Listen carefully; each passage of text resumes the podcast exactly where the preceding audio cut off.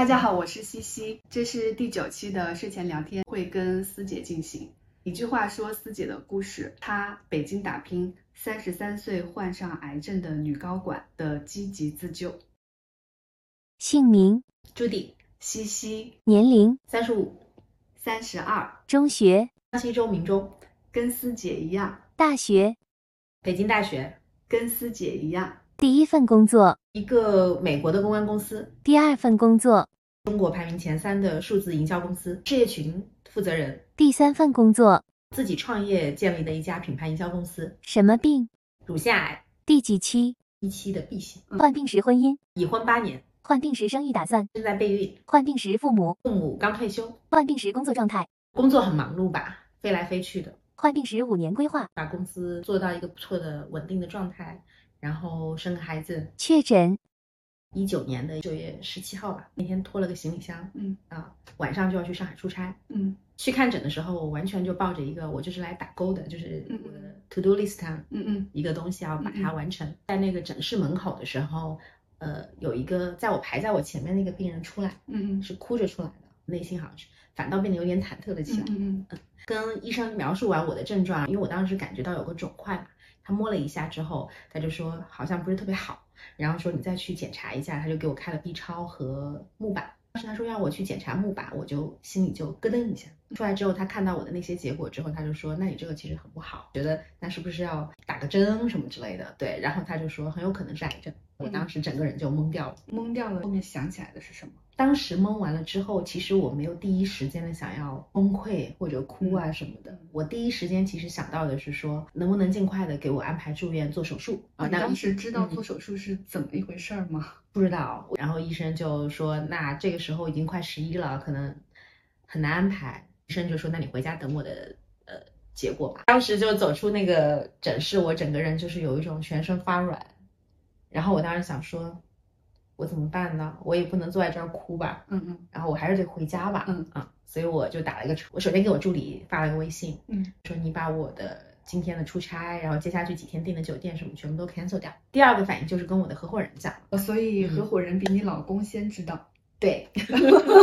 那时候还没还没来得及想老公，他当时应该有被吓到。他首先肯定是说放心有我们啊，你就不用管公司的事儿了。嗯嗯再往下第三个人，其实我一个学妹，她现在也是在上海的一家肿瘤医院里面去做这种医生。嗯啊，我就在问她一些我现在的一些状况的事情。嗯处理完这一通事情之后，我就开始坐在那儿，就感觉好像那那一刻可以脆弱下来了，开始。思考自己接下来的人生。嗯当时是我有一个长辈在我们家住着，我回到家以后是首先跟他讲了，长辈当时就抱着我，他先哭了，他就给我的先生打，就是发了微信说你赶紧回来。他回来的时候，我觉得他的表情还算正常，有可能他已经整理好了自己的情绪。他说那一定要跟你父母说，因为他觉得这是一件很严肃的事情。嗯他也他说他觉得他也没有办法去隐瞒，他也没有资格去把这件事情隐瞒。我就请求了我的老公，然后我说能不能你帮我去跟他们说。他在讲的时候，我听了一下电话那边的声音，好像还算比较正常。嗯，你老公有跟你复盘他当天得知之后的心理活动吗？首先肯定是觉得非常非常的惊讶，瞬间也反应过来，就觉得是说那事情已经发生了，那我们只能想办法去解决它。我们可能都是因为在职场这么多年，嗯，已经习惯了去每天面对各种各样的突发的状况，好像会有一个这种肌肉记忆的感觉，就会下意识会去想。事情已经发生啦，那怎么办呢？我们只能去解决它。当天晚上我到家了以后，嗯，晚上七八点钟的时候，医生就给我打电话了，嗯他就说你明天来住院吧。在家里我就会开始收拾东西啊，第二天就得去住院了嘛。还是去出差的，结果第二天就所以我的那个行李箱就不不用怎么收拾，我都都收拾好了在里面。我就，但当时我在想，我住院我要带着我的化妆包去吗？我当时犹豫了一下，我当时想要把它拿出来，就是我觉得可以不用带化妆包了嘛，反正住院嘛。但我后来一想，我觉得我第一反应就是，我觉得我不应该让自己的正常生活被打乱。嗯这一刻，嗯我还是最后带了我的化妆包去，嗯，就是坚持在那儿也要护肤啊什么的。好的，对，嗯对，就包括手术前一晚上，我还是在护肤全嗯套的，做完然后上床睡觉。我当时秩序感，对，就那个秩序感，我觉得我不能让那个秩序感崩塌掉。第二天一大早就去办入住，做一系列的检查。嗯，检查完了之后，就换上我的病号服，就躺在病床上面，忐忑的等待接下来第三天要发生的那个手术。因为我的那个手术还比较特别，面临几次重要的一些呃病理的结果的一些判断。第一次是先把那个肿块切出来，确定它是不是百分之百是恶性的肿瘤。如果确定了是恶性肿瘤的话，针对我的腋下淋巴去做第二次的手术，的检测我的那个肿瘤有没有转移扩散。第一次送去病理检查就是对，就是恶性的。然后医生就说好，那我们继续往下。嗯嗯。然后在做腋下手术之前的那一刻，我记得那个医生跟我讲了一句，他说：“嗯，我替你祈祷，我希望最后我们的这个没有转移。”嗯嗯。但是呢，这个事情只能交给老天。我就说嗯。祈祷一下哦，我在那等了十几分钟，其实那一刻是最度日如年。等到那一刻，他告诉我说：“哎，那个我们得到的结果应该是没有扩散。”嗯。那一瞬间我就开始大哭，然后就开始制定治疗计划吗？没有那么快，嗯，养伤过程当中，你在等一个叫石蜡病理的东西，做一个更深化的检查，能更好的去评判你的这个肿块当中你的那些癌症的分型，病理的结果到底是什么样的一些原因造成了你的这个癌症。癌症的治疗它是要基于你的病理的分型，嗯，然后具体的那些指标，然后来给到你最终的一个治疗方案，嗯。如果在那个东西没有出来之前，我我也无法知道我接下来是不是要化疗，化疗化疗多少次，嗯，是不是要放疗？所有的癌症看起来其实就那么几种治疗方法，一种就是化疗，全称就是化学治疗，它其实是打吊瓶，药物进到你的人体当中，把你的那些癌细胞都杀一遍。就杀癌细胞的过程当中，对于你的整个身体的其他的正常细胞也会伤到，杀敌一千自损八百的逻辑。所以我们日常知道的，比如说呕吐、脱发什么什么，这些都是化疗，因为它杀死了正常的细胞引起的。对，嗯，是的。那放疗呢？放疗其实就是放射性的治疗。那放射性治疗相对来讲，因为它就是那些射线啊什么的，它会更精准一些。通过一个射线定向的去针对你的身体当中的某一些癌细胞，然后来去把它击碎。说有些病灶通过化疗它是没有办法那么精准打击的，所以放疗有可能能帮你实现这样的一些目标，因为它能够对着那个病灶打。但放疗也有副作用，也有副作用。呕吐啊，身体不舒服呀，嗯，然后你的免疫力下降，然后全身发软啊之类的，嗯，我还会有的就是呃靶向治疗，嗯，那个就是相当于别的细胞我都能放过，啊、我就。就是那种精准武器，高级。还会有的就是现在有一些免疫治免疫治疗，但这个是我没有经历过的嗯啊，因为我的这个治疗不需要这一趴，嗯，然后免疫治疗它其实更像是说调动你身体内部的这个免疫力，能帮能能让你更好的去。击退癌细胞。为了就是跟思姐聊这期睡前聊天，我有去听菠萝的一个播客，讲癌症科普的。最惊讶的一个观点就是，癌症本质上就是细胞的突变，而我们人体每时每刻基本上细胞都在分裂，对，有非常高的概率都会发生突变。只不过说绝大部分的突变都是不会有副作用的，嗯，但有非常小的概率，它的突变是会有带来恶性的副作用的，也就是癌症。对。但突变是事实上是人类为了完成进化一定需要的一个功能。嗯，这种恶性的突变其实就是人类进化的一个所要付出的代价。但觉得我们变变得好崇高。对我 当时听到的感受就是，是这一小部分人为了整个人类的进化，然后承担了需要付出的代价。这个代价最后是落到。像这样个体身上的，道罗里面还有一个观点，就是癌症事实上是一种老年病，你只要人活得足够久，对，癌症一定会越来越高，癌症一定会发生。对，基于概率来看的话，确实所有的癌症都是过了某个年龄线以后，就是就是猛的上升。对，嗯，因为我们这代人就是寿命一定是比上一代人又大大增加了。对，所以我们这代人患癌的概率一定也一定会大大增加。嗯，所以就是。学会跟癌症相处是现代人的一个课题。菠萝也是一个我在生病之后读了他很多书和文章的一个这种癌症科普作家。我觉得他的内容写的非常非常的好。是不是就是在患病之后，其实人很脆弱啊？嗯。但是读这种科普的东西，其实特别能安慰到自己。你看人，因为我知道有些病友他们是抗拒去看这样的东西的，因为他们会觉得看的越多会就自己内心越恐惧。因为我觉得我的恐惧来自于未知，啊啊，我是我一直都是这样的一个性格，呃，我就是会很刻意的去读这些文章，脱敏的过程，嗯，我就觉得好像我对这个事情的了解程度就变得深了很多，我就大概知道摆在我面前的一些可能性是哪些，反倒不是那种无尽的恐慌。拉病理大概是在两周之后到了，讲说其实我的分期是很早，对，但是呢，就是因为我的那个叫肿瘤类类型是属于那种叫低分化。低分化的意思就是说，那个肿瘤会比较活跃，癌症细胞它也会分，它是更惰性一点的，还是更更积极主的再分化一点就我那个可能会比较积极分化 说这个其实就意味着你很有可能要用要用一些猛药，嗯啊，就可能就要上化疗。讲坏消息其实就是这个，觉得好消息呢，就是说。其实还分期还是很早，没有转移嘛。从癌症的治疗来看，他会看一个五年的生存率，嗯呃，这个五年的生存率还是很高的，嗯嗯，高到百分之多少？百分之八九十吧，嗯嗯哦，所以真的你嗯幸好去做了那个检查，嗯。但凡晚再晚一年，对吧？其实我是在那个之前半年我还做过体检，没有问题的。可想而知，它其实变化非常快。嗯得到这两个消息之后的话，又出来了一个事儿，然后医生就说，他说你这个时候还要再去做一个基因检测，他能判断我身上是不是基因里面自带的一些问题，会嗯突变。对导致了这个问题！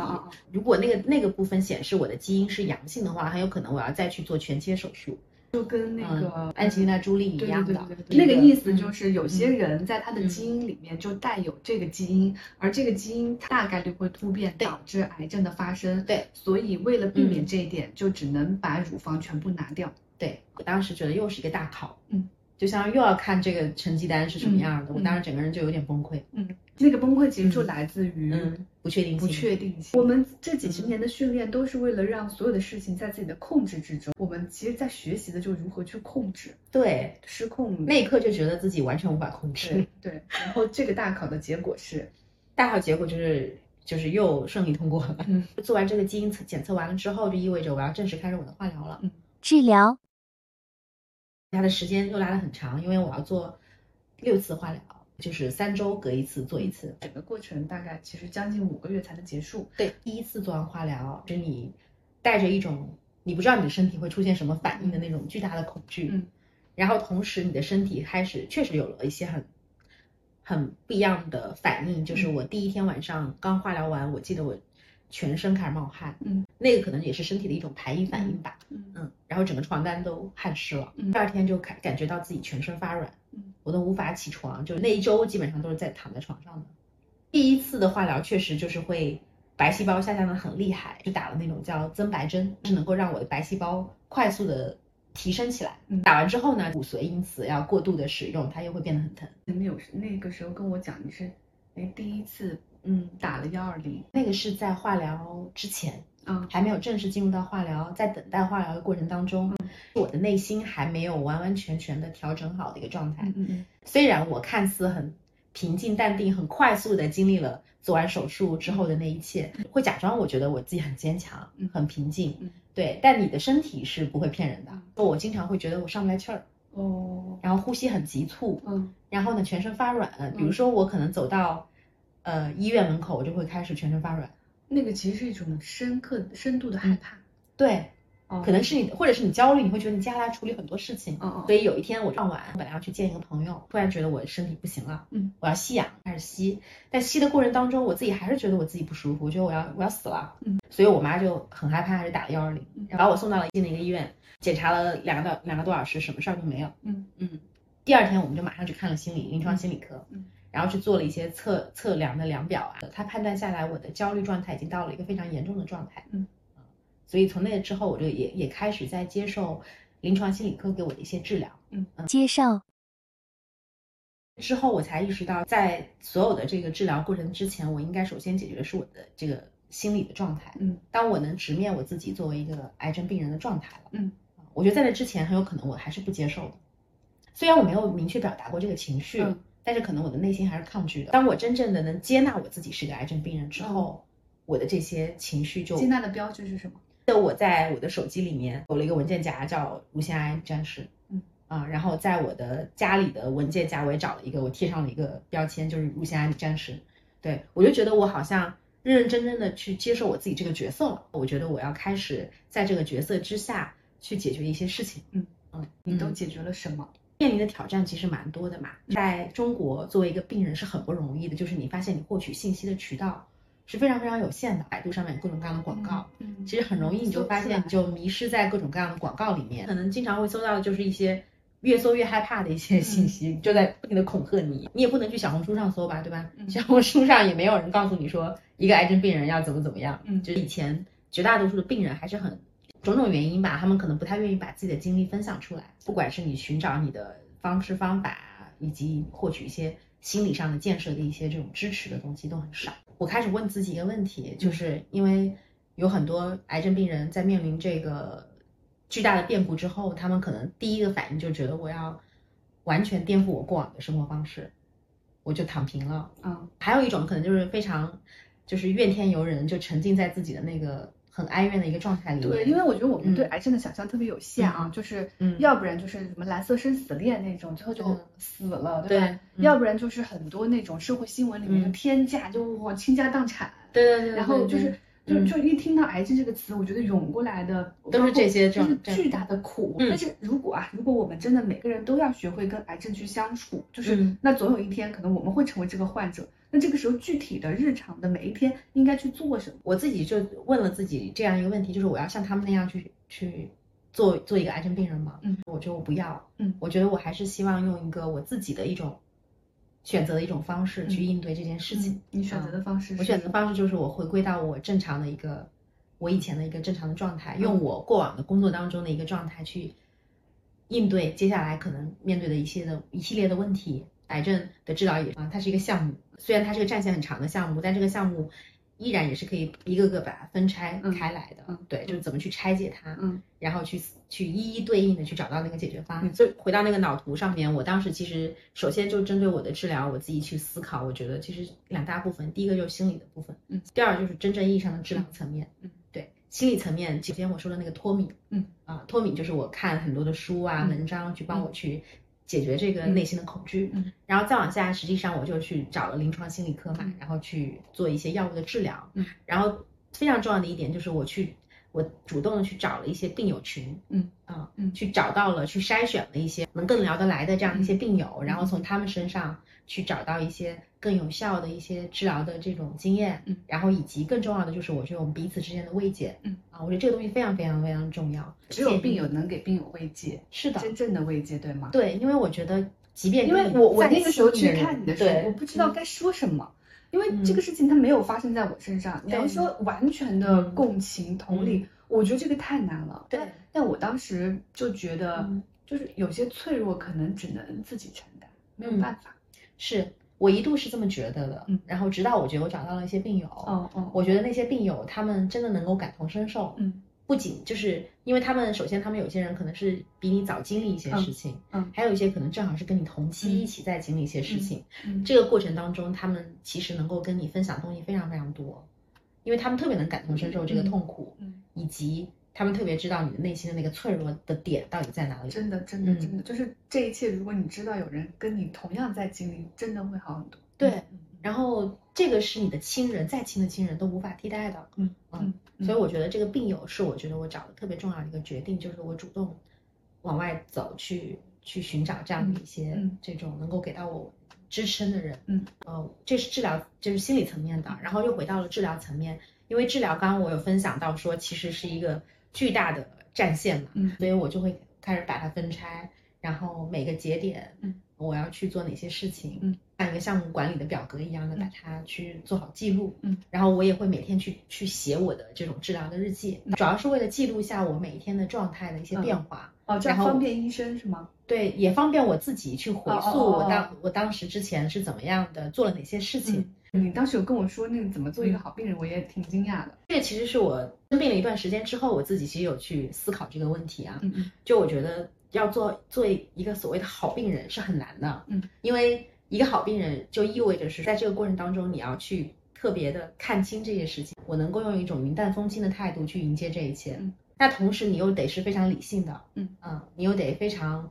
严谨的去管理好你的嗯所有的这个流程，嗯，对，所以就是我觉得能做好这同时兼顾好这两件事情是很难的，那其实还是很难的一件事情，因为我给你看这个东西啊，嗯。这个文件夹里面有我就是每次去去看诊的记录，，OK，因为我最近就是因为卵巢呃早衰，嗯嗯，所以在做内分泌的治疗，嗯嗯，那我就把包括那个时候我爸做手术，我都是有按照你的方法，就用一个文件夹，然后嗯。把每次的对。诊治记录都放在里面，这样每次医生见到我的，他只要打开我的这个东西，他就能迅速的知道我都对经历了什么，因为。呃，看的医生有可能也是不一样的，去的医院有可能也是不一样的，但是是的打开这个文件夹，他就知道你的病史对和你的治疗情况都是什么样子的。是，就是怎么样，就就是思考怎么样能帮医生去节约时间。就是在中国的这个医疗体系里面，所有医生其实都是非常忙碌的，分到每个病人身上的时间是很短的。对对，而且我觉得对于医生来说，嗯还有一个就是，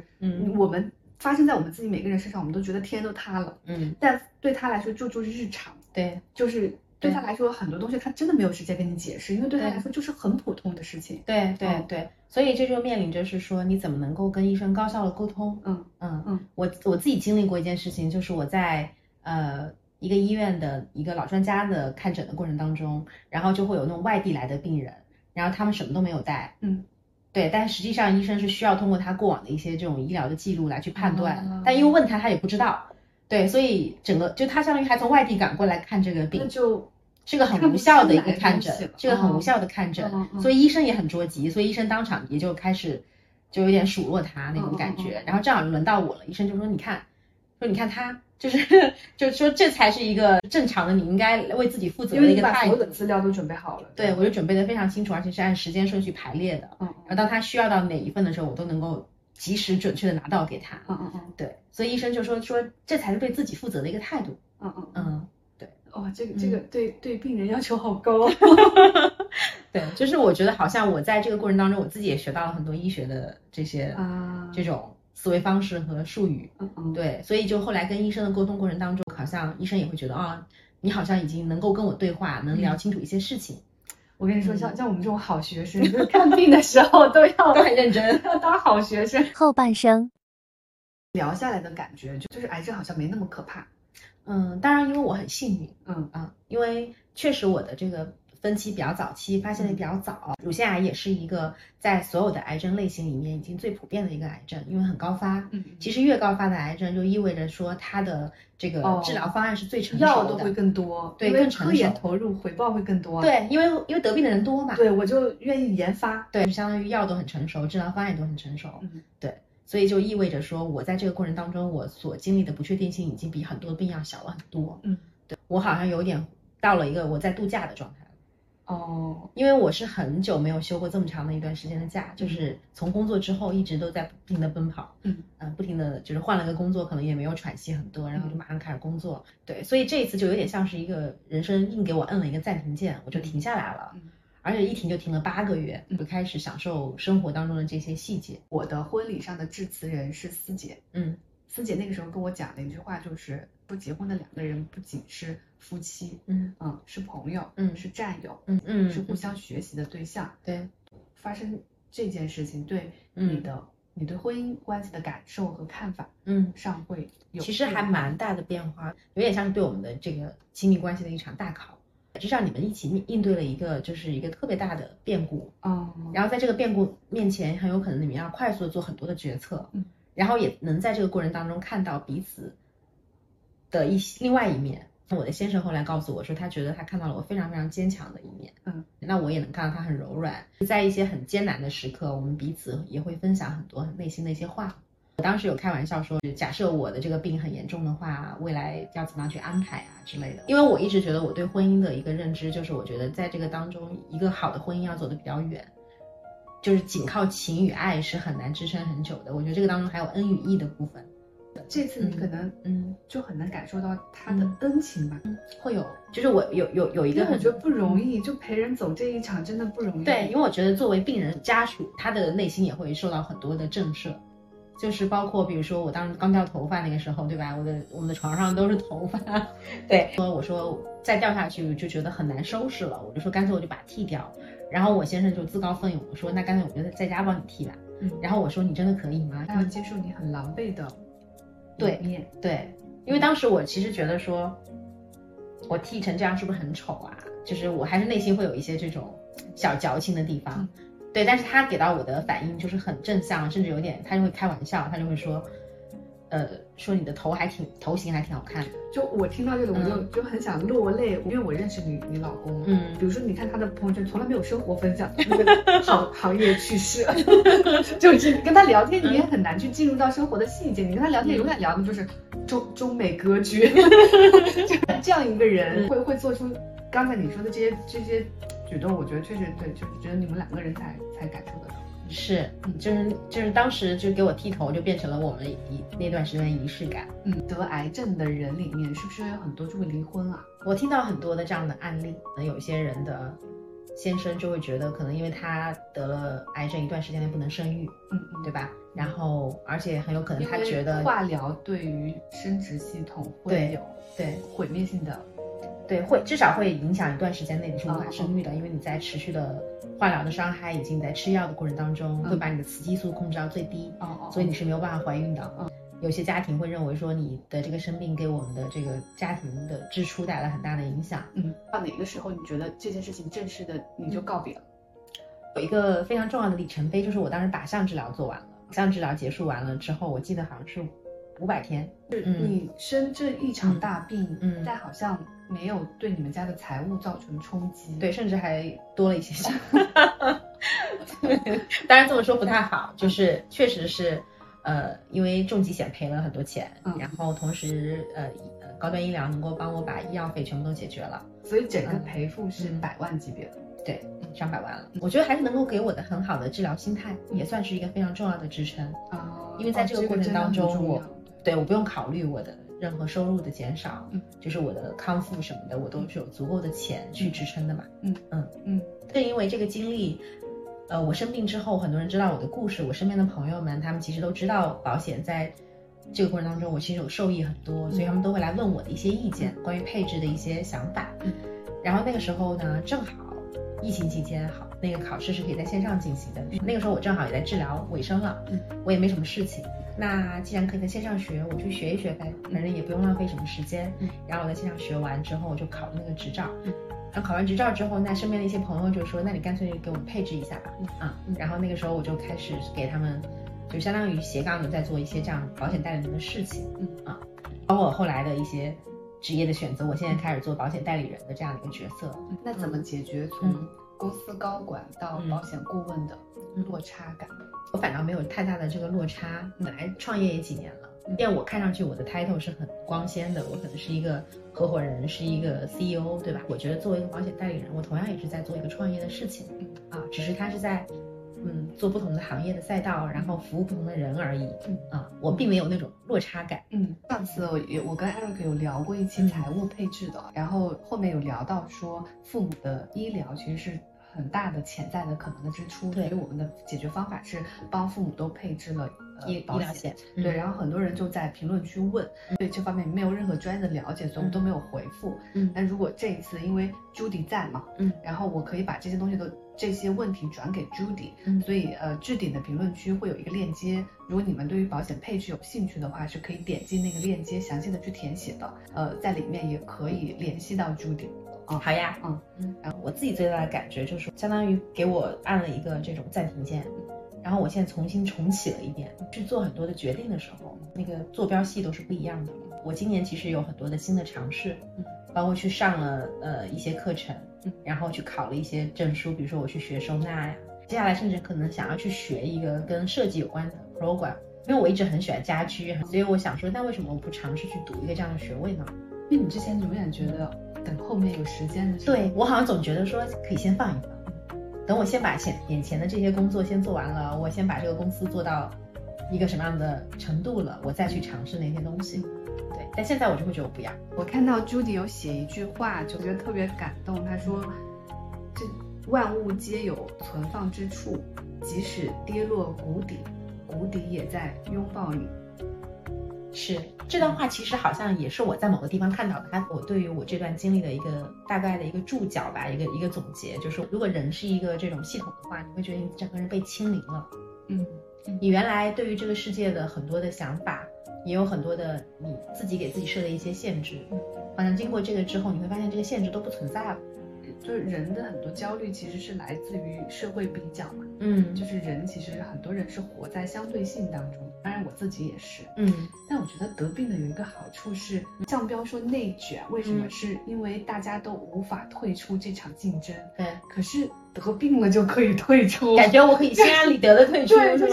我老子得乳腺癌了，老子不要内卷了，行不行？嗯对，就是你觉得这些东西都没有什么意义，好像。大家也不会就嗯不会觉得你要再进入到这个比较体系里面。